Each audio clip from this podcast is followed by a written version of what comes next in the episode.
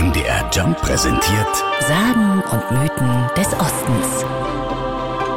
Mitte der 1980er Jahre wird es hektisch auf dem eigentlich ganz ruhigen Brocken. LKWs transportieren Antennen und andere Technik auf den Berg im Harz.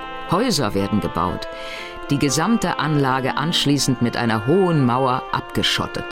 Die DDR-Regierung baut auf dem Brocken eine große Abhöranlage. 30 Stasi-Mitarbeiter belauschen hier von nun an pausenlos den Westen.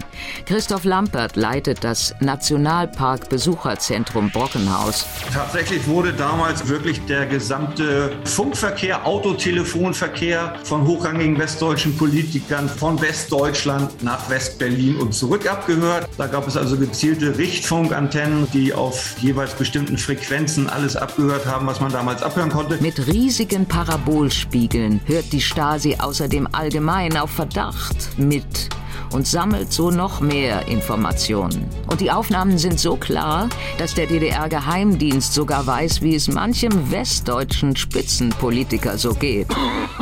Das erfährt Christoph Lampert von ehemaligen Stasi-Mitarbeitern bei Museumsrundgängen. Die haben immer gesagt, also unsere Technik hier oben auf dem Berg, die war also tatsächlich so gut, dass die am Husten von Helmut Kohl genau erkennen konnten, wie gut sein Gesundheitszustand wirklich war. 1989 fallen auch am Brocken die Grenzen und Mauern. Anfang Dezember dringen etwa 1000 Menschen friedlich in die Abhöranlage auf dem Brocken vor. Sie wollen sich anschauen, wie die Stasi dort oben arbeitete. Doch sie werden enttäuscht. Das allermeiste der Abhörtechnik ist bereits weggeschafft worden. Bis auf wenige Ausnahmen.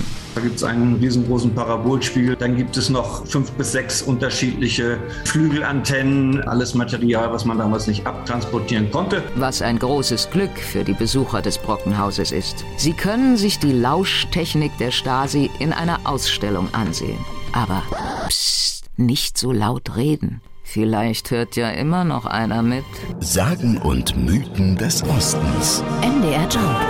In Sachsen, Sachsen-Anhalt und Thüringen zu Hause.